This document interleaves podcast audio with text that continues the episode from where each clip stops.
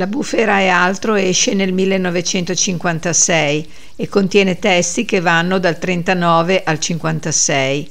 È un libro maturo che eh, sicuramente rappresenta un'evoluzione rispetto alle occasioni e la loro prosecuzione con l'annessione di zone prima non toccate, la maturazione di elementi in quelle accennati o solo potenzialmente contenuti e anticipa dall'altra parte la svolta di Satura, la prova di una grande vitalità fornita da Montale.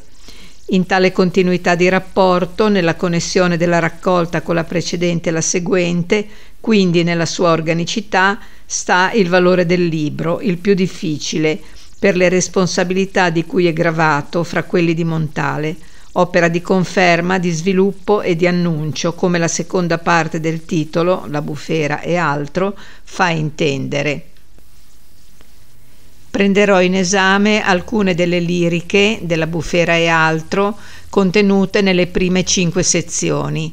Alcuni testi li sentirete dalla voce stessa di Montale. La bufera.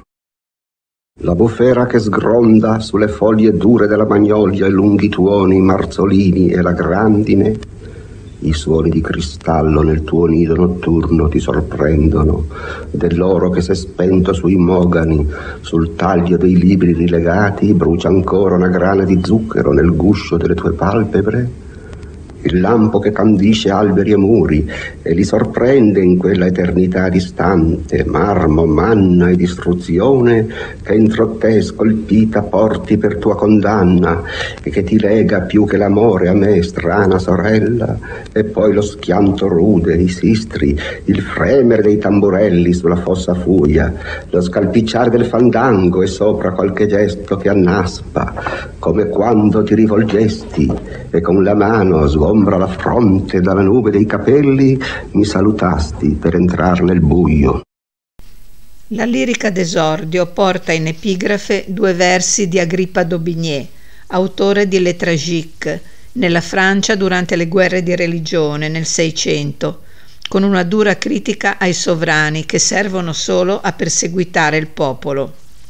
Essa si apre con l'immagine forte della bufera, che scroscia con forza sulle foglie del grande albero della magnolia.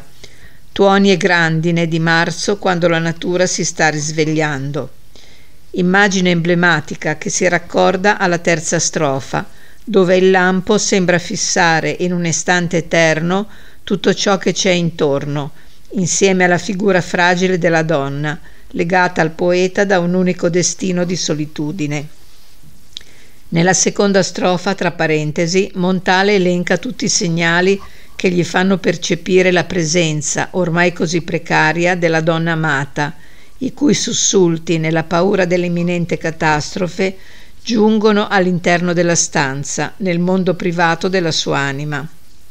La bufera si scatena e sorprende Montale e l'amata, presagio e figura della forza sterminatrice della guerra, finché si apre l'ultima immagine, in cui la donna, dopo aver rivolto un ultimo saluto al poeta, entra nel buio, con quel gesto così femminile di liberare la fronte dalla nube dei capelli.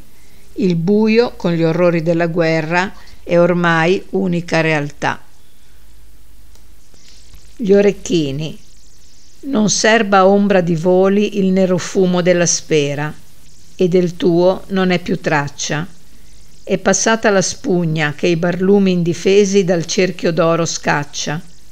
Le tue pietre, i coralli, il forte imperio che ti rapisce, vi cercavo. Fuggo l'iddia che non si incarna, i desideri porto finché al tuo lampo non si struggono. Ronzano elitre fuori, ronza il folle mortorio, e sa che due vite non contano nella cornice tornano le molli meduse della sera. La tua impronta verrà di giù, dove ai tuoi lobi squallide mani, travolte, fermano i coralli. Qui troviamo segni significativi del montale classico, con l'importanza che nella lirica egli attribuisce al mondo sotterraneo. Incontriamo il motivo dello specchio, che annerito e sembra non serbare traccia di vita alcuna. Il poeta cercava la, le pietre, i coralli, che potevano essere un talismano per affrontare gli orrori di quel tempo, ma tutto appare cancellato. Intorno tracce inquietanti della guerra, il ronzare degli elicotteri, nella consapevolezza che le vite individuali non contano. Scendono immagini di morte nella sera, ad avvolgere pensieri e desideri. Rimane il segno della donna amata solo in quel mondo sotterraneo, lontano, in cui l'amore diventa un nuovo patto, trasformato per la salvezza di tutti. La frangia dei capelli. La frangia dei capelli che ti vela la fronte puerile, tu distrarla con la mano non devi. Anch'essa parla di te, sulla mia strada è tutto il cielo, la sola luce con le giade che hai accerchiate sul polso, nel tumulto del sonno la cortina che gli indulti tuoi distendono, l'ala onde tu vai, trasmigratrice artemide ed illesa, fra le guerre dei nati morti. E s'ora da ere lanugini si infiora quel fondo, amarezzarlo sei tu, scesa d'un balzo, e irrequieta la tua fronte si confonde con l'alba, la nasconde. La donna amata giunge presso il poeta e questo evento è letto da Montale in tutta l'eccezionalità che esso ha in sé. Dal testo emergono particolari della donna, visti con poetico affetto nei loro tratti puerili. I gesti fanno di lei la sempre amata, che sola può arrecare sollievo all'animo affranto.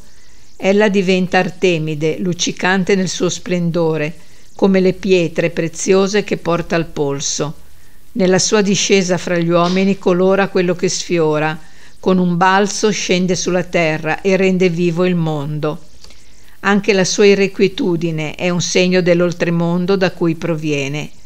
Vi sono nel testo numerosi rimandi alla commedia di Dante, a testimonianza della continuità tra i due poeti, specie nel messaggio della donna Angiola.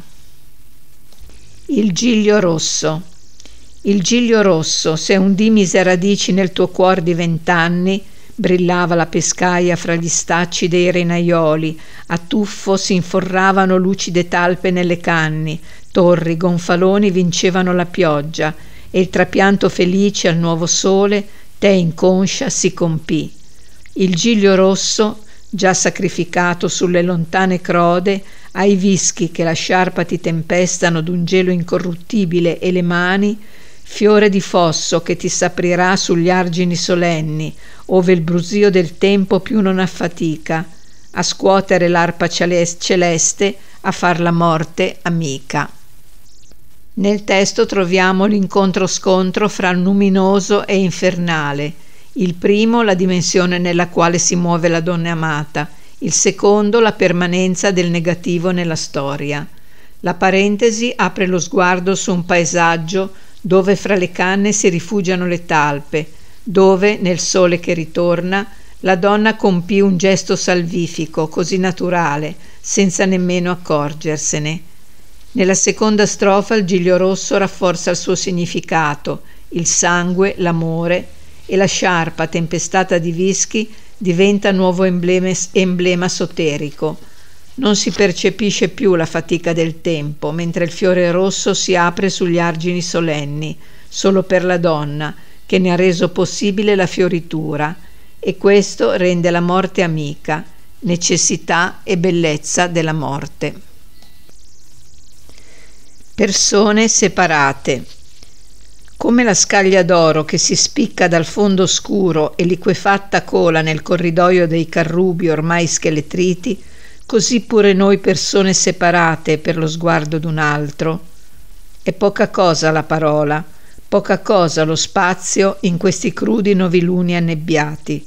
Ciò che manca e che ci torce il cuore e qui m'attarda fra gli alberi ad attenderti è un perduto senso o il fuoco se vuoi che a terra stampi figure parallele ombre concordi aste di un sol quadrante i nuovi tronchi delle radure e colmi anche le cave ceppaie nido alle formiche Troppo straziato il bosco umano, troppo sorda quella voce perenne, troppo ansioso lo squarcio che si sbiocca sui nevati gioghi di Lunigiana. La tua forma passò di qui, si riposò sul riano fra le nasse atterrate, poi si sciolse come un sospiro intorno, e ivi non era l'orror che fiotta, in te la luce ancora trovava luce, oggi non più, che al giorno primo già annotta. Troviamo qui un'eccezionale fusione di pubblico e privato, con il realismo della scrittura che sottintende valenze metafisiche. Nel paesaggio abbacinato dall'oro che si specchia sui carrubi ormai secchi, si coglie la malinconia della separazione, dovuta allo sguardo di un altro. Il paesaggio è quello innevato dei boschi della Lunigiana, ove le due figure degli amanti si stagliano in una realtà umana straziata. La donna amata passò di lì, si riposò nel corso d'acqua fra le reti e poi se ne andò in quella che appare come una necessità della separazione. Se con la donna e in lei la luce trovava altra luce, così senza di lei tutto è separato e su tutto scende il buio, nell'insufficienza dell'elemento metafisico a mantenere luminoso il mondo. L'arca la tempesta di primavera ha sconvolto l'ombrello del salice. Al turbine d'aprile s'è impigliato nell'orto il vello d'oro che nasconde i miei morti, i miei cani fidati, le mie vecchie serve, quanti da allora, quando il salce era biondo e io ne stroncavo le anella con la fionda, son calati, vivi, nel trabocchetto. La tempesta certo li riunirà sotto quel tetto di prima, ma lontano, più lontano di questa terra folgorata, dove bollono calce e sangue nell'impronta del piede umano. Fuma il ramaiolo in cucina, un suo tondo di riflessi accentra i volti ossuti, i musi aguzzi e li protegge in fondo la magnolia se un soffio ve la getta. La tempesta primaverile scuote di un latrato di fedeltà la mia arca, o perduti. La lirica si apre con un paesaggio sconvolto dalla tempesta primaverile ed è come se il turbine d'aprile avesse sollevato quella meravigliosa copertura che nascondeva i suoi morti. In uno slancio di umanissimo affetto i cani fidati e le vecchie serve ci appaiono inghiottiti dal trabocchetto della morte. Forse la tempesta potrà riunirli, lontano dalla terra folgorata, segnata dal sangue e dalla perdita. L'immagine poi si apre su un mondo familiare, la cucina, dove nei riflessi del ramaiolo e degli altri attrezzi si specchiano i volti ossuti dei morti. Protegge questo mondo la magnolia con la sua forza di albero tutela. Così Montale esprime la fedeltà al proprio mondo in questa unione con i suoi morti, in questa personalissima descensus ad inferos. A mia madre. Ora che il coro delle coturnici ti blandisce nel sonno eterno, rotta felice schiera in fuga verso i clivi vendemmiati del mesco, or che la lotta dei viventi più in furia, se tu cedi come un'ombra la spoglia, e non è un'ombra, o gentile, non è ciò che tu credi, chi ti proteggerà? La strada sgombra non è una via, solo due mani, un volto, quelle mani, quel volto, il gesto d'una vita che non è altra ma se stessa. Solo questo ti pone nell'eliso folto d'anime e voci in cui tu vivi. E la domanda che tu lasci è anch'essa un gesto tuo, all'ombra delle croci. Il senso della lirica è tutto nei gesti la madre è colta nella materialità del suo vissuto. Il testo si apre con il volo rumoroso delle coturnici che l'accompagna nel sonno eterno.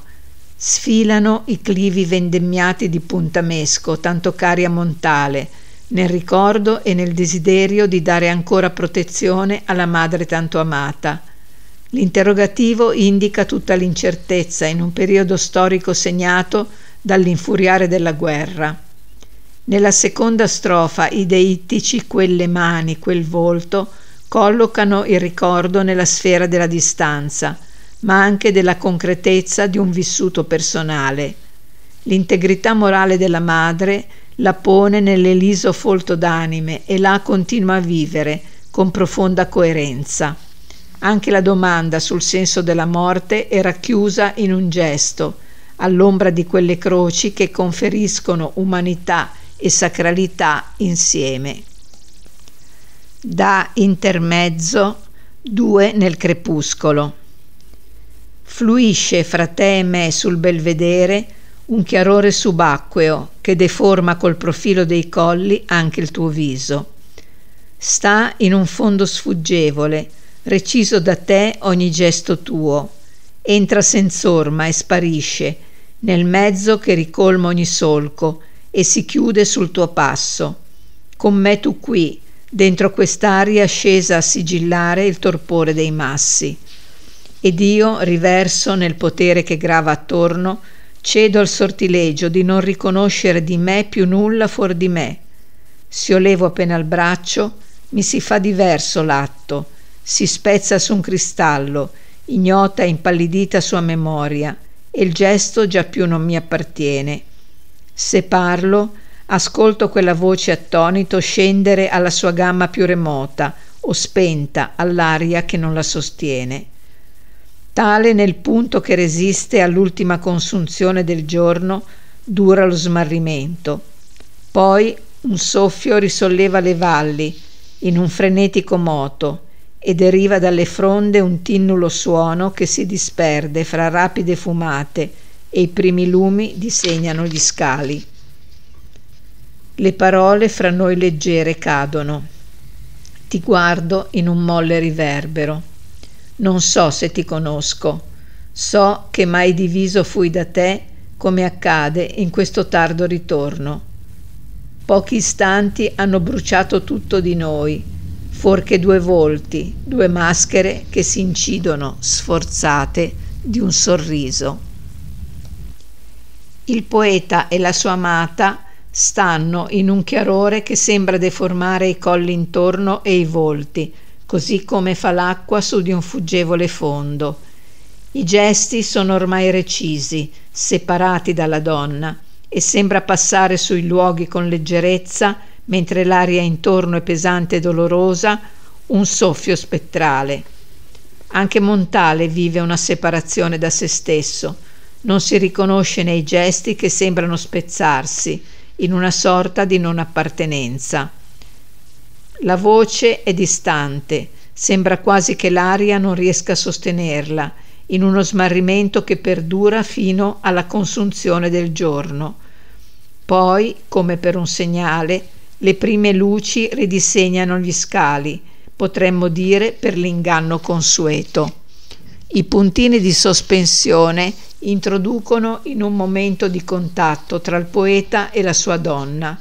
Sembrano svanire le vicinanze, come se qui momenti rot- quei momenti di rottura della realtà abbiano reso inconsistente il mondo intorno.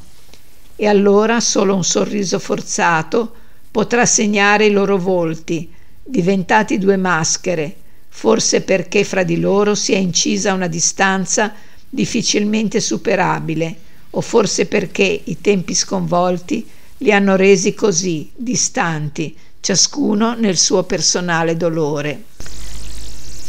Parte quinta, Silve, Iride. Quando di colpo San Martino smotta le sue braci e le attizza in fondo al cupo fornello dell'onterio, schiocchi di pigne verdi fra la cenere o il fumo di un infuso di papaveri e il volto insanguinato sul sudario che mi divide da te, questo e poco altro, se poco è un tuo segno, un ammicco, nella lotta che me sospinge in un ossario, spalle al muro, dove zaffiri celesti e palmizi e cicogne su una zampa non chiudono l'atroce vista al povero nestoriano smarrito. E quanto di te giunge dal naufragio delle mie genti, delle tue, ora che un fuoco di gelo porta alla memoria il suolo che è tuo e che non vedesti e altro rosario fra le dita non ho, non altra vampa se non questa, di resina e di bacche ti ha investito. Cuore d'altri non è simile al tuo, la lince non somiglia al bel soriano che apposta l'uccello mosca sull'alloro, ma li credi tu uguali se t'avventuri fuori dell'ombra del sicomoro, o è forse quella maschera sul drappo bianco, quell'effigie di porpora che t'ha guidata? Perché l'opera tua, che dalla sua è una forma, fiorisse in altre luci iri del Canaan, ti dileguasti in quel nimbo di vischi e pungitopi che il tuo cuore conduce nella notte del mondo, oltre il miraggio dei fiori del deserto tuoi germani. Se appari, qui mi riporti sotto la pergola di viti spoglie, accanto all'imbarcadero del nostro fiume, e il burchio non torna indietro, il sole di San Martino si stempera nero. Ma se ritorni non sei tu, è mutata la tua storia terrena, non attendi al traghetto la prua, non hai sguardi né ieri né domani perché l'opera sua, che nella tua si trasforma, deve essere continuata. Il momento dell'anno evocato è quello di San Martino. Sullo sfondo il Canada con i suoi colori, le pigne ancora verdi e per contrasto un sudario insanguinato che divide il poeta dalla donna amata, che viene sublimata e lascia segni di sé, della sua trasfigurazione. Intorno paesaggi umani sconvolti, e il profumo intenso, segnal della donna Angela, forma di Dio, in cui il poeta ricerca un approdo pacificato. La sua forma si è dileguata in un nembo di vischi e pungitopi, ma è pronta a una nuova apparizione. E allora ritornano paesaggi familiari e ritorna all'approdo del fiume noto la donna che ormai è altro da sé, senza tempo e memoria. L'opera di Dio si continua e trasforma in lei. Il linguaggio è elevato, il lessico straniante, a raffigurare una trasfigurazione. La donna è ora l'angiola in una religiosità tutta letteraria e umana, con slanci di spiritualità metafisica. A questo proposito, cioè per il senso stesso della poesia in questo periodo, vi leggo una dichiarazione di Montale stesso del 1960. Se per poesia pura si intende quella di estrazione mallarmeiana, io non appartengo a quella corrente. Non è che io la respinga a priori, solo me ne dichiaro estraneo. C'è stata però, a partire da Baudelaire e da un certo Browning, e taloro dalla loro confluenza, una corrente di poesia non realistica, non romantica e nemmeno strettamente decadente, che molto all'ingrosso si può dire metafisica. Io sono nato in quel solco. Resti inteso che io non tengo molto nemmeno al cartellino di metafisico, perché l'area di questa poesia è estremamente incerta. Tutta l'arte che non rinuncia alla ragione, ma nasce dal cozzo della ragione con qualcosa che non è ragione, può anche dirsi metafisica. Proda di Versilia. I miei morti che prego perché preghino per me, per i miei vivi com'io invoco per essi, non resurrezione, ma il compiersi di quella vita che ebbero inesplicata e inesplicabile, oggi più di rado discendono dagli orizzonti aperti, quando una mischia d'acqua e cielo schiude finestre ai raggi della sera, sempre più raro, astore celestiale, un catter bianco alato li posa sull'arena. Broli di zinni e tinte d'artificio, nonne dal, luro, dal duro soggolo le annaffiano, chiuse lo sguardo a chi di fuorivia non cede alle impietose loro mani il suo male. Cortili di sterpaglie incanutite dove, se entra un gatto con l'orfrate, gli vietano i rifiuti voci irose macerie e piatte altane su case basse, lungo un ondulato declinare di dune e ombrelle aperte al sole grigio, sabbia che non nutre gli alberi sacri alla mia infanzia, il pino selvatico, il fico e l'eucalipto. A quell'ombre i primi anni erano folti, gravi di miele, pur se abbandonati, A quel rezzo, anche se disteso sotto due brandelli di crespo punteggiati di zanzare, dormivo nella stanza d'angolo, accanto alla cucina, ancora nottetempo o nel cuore di una siesta di cicale. Abbagliante nel mio sonno, travedevo oltre il muro al lavandino care ombre massaggiare le murene per respingerne in coda e poi reciderle le spine. A quel perenne alto stormire, altri perduti con rastrelli e forbici lasciavano il vivaio dei fusti nani per i sempreverdi bruciati e le cavane avide d'acqua. Anni di scogli e di orizzonti stretti a custodire vite ancora umane e gesti conoscibili, respiro o anelito finale di sommersi simili all'uomo o a lui vicini pure nel nome, il pesce prete, il pesce rondine, l'astice, il lupo della nassa, che dimentica le pinze quando Alice gli si avvicina, e il volo da trapezio dei topi familiari da una palma all'altra, tempo che fu misurabile fino a che non s'aperse questo mare infinito di creta e di mondiglia. Montale si rivolge ai suoi morti con una preghiera affinché essi preghino per lui in un'unione salda che trascende la morte. Con lo sguardo che vede oltre ne scorge le sagome che discendono dagli orizzonti aperti fino a posarsi sulla sabbia, impalpabili presenze.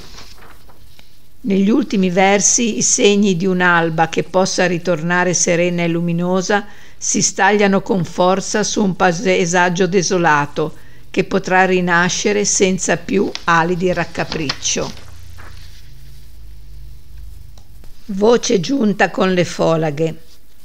Poiché la via percorsa, se mi volgo, è più lunga del sentiero da capre che mi porta dove ci scioglieremo come cera, ed i giunchi fioriti non leniscono il cuore ma le vermene, il sangue dei cimiteri, eccoti fuor dal buio che ti teneva, padre, erto ai barbagli, senza scialle e berretto, al sordo fremito che annunciava nell'alba chiatte di minatori dal gran carico semisommerse, nere sull'onde alte. L'ombra che mi accompagna alla tua tomba, vigile, e posa sopra un'erma e da uno scarto altero della fronte che le schiara gli occhi ardenti e i duri sopraccigli da un suo biocco infantile, l'ombra non ha più peso della tua da tanto seppellita, i primi raggi del giorno la trafiggono, farfalle vivaci la attraversano, la sfiora la sensitiva e non si rattrappisce. L'ombra fidata e il muto che risorge, quella che scorporò l'interno fuoco e colui che lunghi anni d'oltretempo, anni per me pesante, disincarnano, si scambiano parole che interito sul margine io non odo. L'una forse ritroverà la forma in cui bruciava amor di chi la mosse e non di sé, ma l'altro sbigottisce e teme che la larva di memoria in cui si scalda i suoi figli si spenga al nuovo balzo. Ho pensato per te, ho ricordato per tutti. Ora ritorni al cielo libero che ti tramuta. Ancora questa rupe ti tenta? Sì, la battima è la stessa di sempre. Il mare che ti univa ai miei lidi da prima che io avessi l'ali non si dissolve io le rammento quelle mie prode, eppur son giunta con le folaghe a distaccarti dalle tue. Memoria non è peccato finché giova, dopo è letargo di talpe, abiezione che funghisce su sé. Il vento del giorno confonde l'ombra viva e l'altra ancora riluttante in un mezzo che respinge le mie mani, e il respiro mi si rompe nel punto dilatato, nella fossa che circonda lo scatto del ricordo. Così si svela prima di legarsi a immagini, a parole, oscuro senso reminiscente il vuoto inabitato che occupammo e che attende finché è tempo di colmarsi di noi, di ritrovarci. In voce giunta con le folaghe emerge da remote lontananze l'immagine del padre che lo accompagna nell'impervio sentiero che conduce al piccolo cimitero a picco sulla collina. Il paesaggio tanto familiare diventa il luogo dove si rinnovella l'unione con il padre e con il proprio mondo, in quella voce che giunge da lontano, nella consapevolezza che nella memoria è il senso stesso del vivere.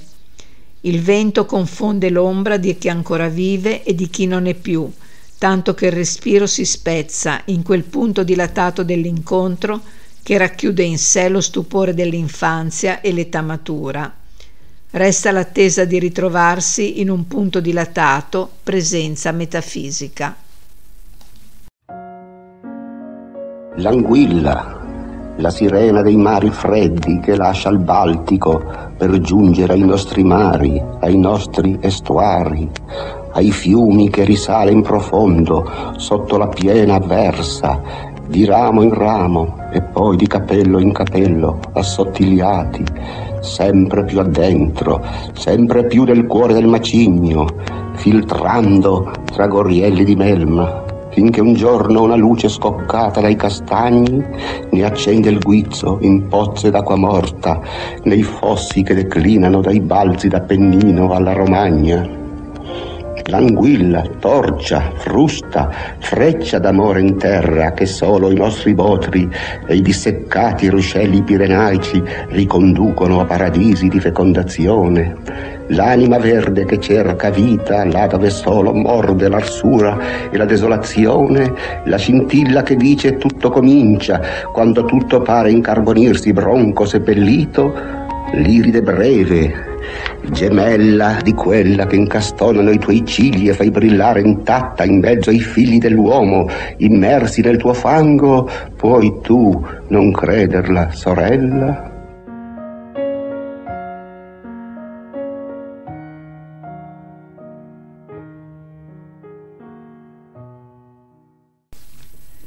Con l'anguilla, Clizia, protagonista dalle occasioni e personaggio dominante nella bufera, esce dalla vicenda attiva, dalla trama delle passioni e della storia, per riapparire in seguito, ma in modo diverso, come al di là di un confine che la trattiene la isola. La lirica è costituita da un unico periodo, con alcuni segni di interpunzione e un interrogativo finale a simulare un andamento anguillare. L'anguilla eclizia che attraversa profondità di freddi mari per giungere infine al, ai nostri mari, agli estuari dei nostri fiumi, senza perdere vitalità, mossa da profondi istinti riproduttivi. Instancabilmente penetra nei gorghi di melma, fino a che la si vede guizzare in pozze di acqua stagnante, mossa dalla sua anima verde, che le fa cercare la vita dove solo vi sono arsura e desolazione. È quel quid che riaccende la speranza quando tutto sembra morto, è la forza dirompente della naturalità. Negli ultimi versi il richiamo a Clizia è esplicito in quell'iride breve che riesce a far brillare intatta tra i figli dell'uomo, con un messaggio di resistenza alle avversità del vivere. Chiediamo a Montale a che cosa stia lavorando in questo periodo. A nessuna opera veramente, ma siccome scrivo pezzi di giornale, articoli, perfino qualche verso, ogni tanto ho una cassa in cui si ammucchiano dei ritagli e può darsi che un giorno io trovi pronta o quasi pronta qualcosa che non oserei chiamare opera, ma insomma che trovi pronto un nuovo libro. Lei ha scritto che il poeta è colui che coglie la palla al balzo. Può spiegarci il senso di questa frase? Nel mio caso e anche in caso di altri credo che si tratti di, di, una situazione linguistica, ci sono delle cose che non possono essere dette che in un determinato tempo e con determinate parole, diciamo. Colui che si rende conto prima di questo fatto è anche lo stesso che poi realizza qualche cosa in questa direzione. Ecco, insomma, ci sono delle possibilità da essere prese ed essere prese tempestivamente, diciamo così. Un'altra domanda. Lei crede in una distinzione ancora valida tra poesia o prosa o crede che i due fatti espressivi si vadano via via identificando? Diciamo, mm, la poesia va diventando certamente sempre più prosastica, ma mm, credo che rimarrà sempre una distinzione, dato anche il carattere più sintetico della poesia, insomma. Che cosa pensa della frattura tra poesia e pubblico? Esiste cioè un pubblico della poesia? Ma forse no, forse no, perché i poeti sono tanti che formano un pubblico, escono migliaia di libri diversi, diversi all'anno. È probabile che questi poeti siano anch'essi gli, i clienti di se stessi, diciamo, che comprino i libri di poesia, ma se esista veramente un pubblico per la poesia moderna ne dubito, forse esiste più in Italia che altrove.